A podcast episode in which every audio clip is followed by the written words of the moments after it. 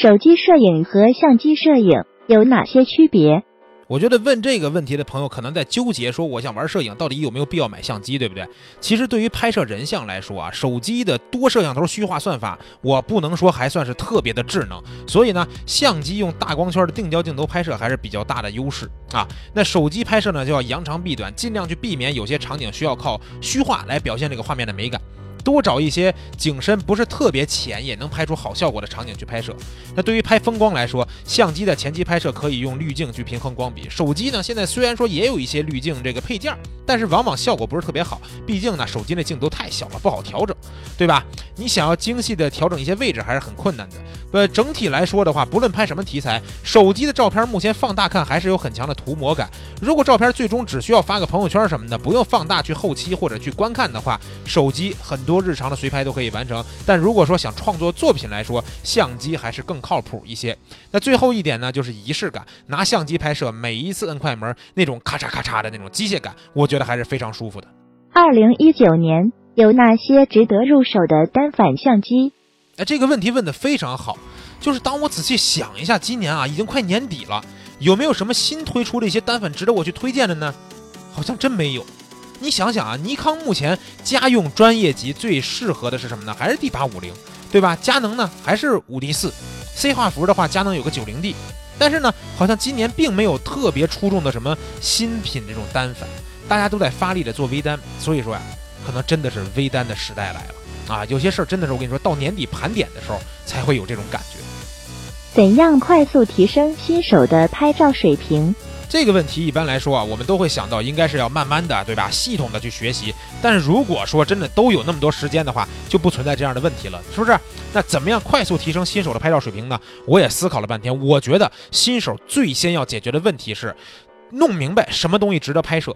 啊，什么东西拍出来就会显得好看，对吧？别人愿意看这东西，所以我觉得新手最重要的就是去看优秀的摄影作品，知道一张作品的这个优秀程度啊，需要包含哪些内容。比如说，我们说一个画面的构成分为人物、光、色。也就是说，我们拍摄里边这个人的主体和物就是一些景物，对吧？再包括光是什么？光线、环境等等的色就是色彩的搭配。这四个层面，你可以去了解一下怎么搭配、怎么使用，拍出来这个作品呢，才是一个好看的摄影作品，而不是对着你家那个小杯子或者小植物，对吧？我估计有很多人都是这样，小绿植，对吧？从头从从早拍到晚啊，到处就是拿着相机就随便拍家里边这些东西，就是为了享受快门的声音，或者是说我享受我买了相机那种快感。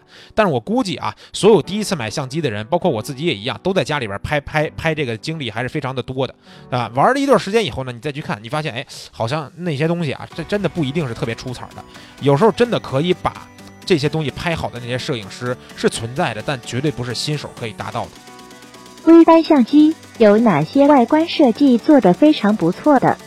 嗯，我觉得富士的 X Pro 三吧，还是之前节目也介绍过。我觉得复古情怀这方面，这相机的外观，我觉得我可以给满分。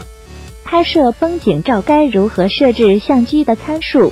这个事儿啊挺简单的。首先你要记住拍肉文件，白平衡您就可以自动了，明白吧？解决了一个参数。另外呢，曝光三要素，光圈设置到一个 f 十六左右这种小光圈，感光度呢设置到一百，保证画质是最好的。快门速度呢，根据现场的光线来确定了。如果说你有 ND 滤镜的话，可能快门速度需要设置到三十秒之类的这种慢门的一个速度。如果说没有滤镜的话，那你就测试一个现场曝光正常的几百分之一秒就 OK 了。你别问我什么叫现场测试正常，因为刚才我给你讲过，光圈、感光度都已经确定了，您就不同的快门去试一试，用肉眼判断哪个曝光是正常的就 OK 了。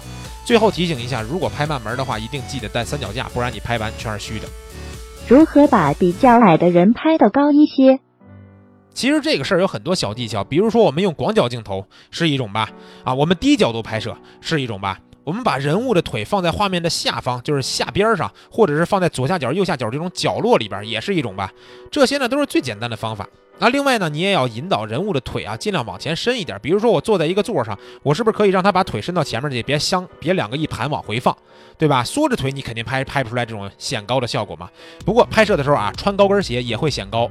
如果说你这模特本身呢就不高，咱这腿也不长，你还穿一高帮的运动鞋，那完蛋了，拍不出来了，明白吧？啊，不过我说实话，最靠谱的什么？找一个肤白貌美、大长腿的小姐姐，可劲儿的拍吧。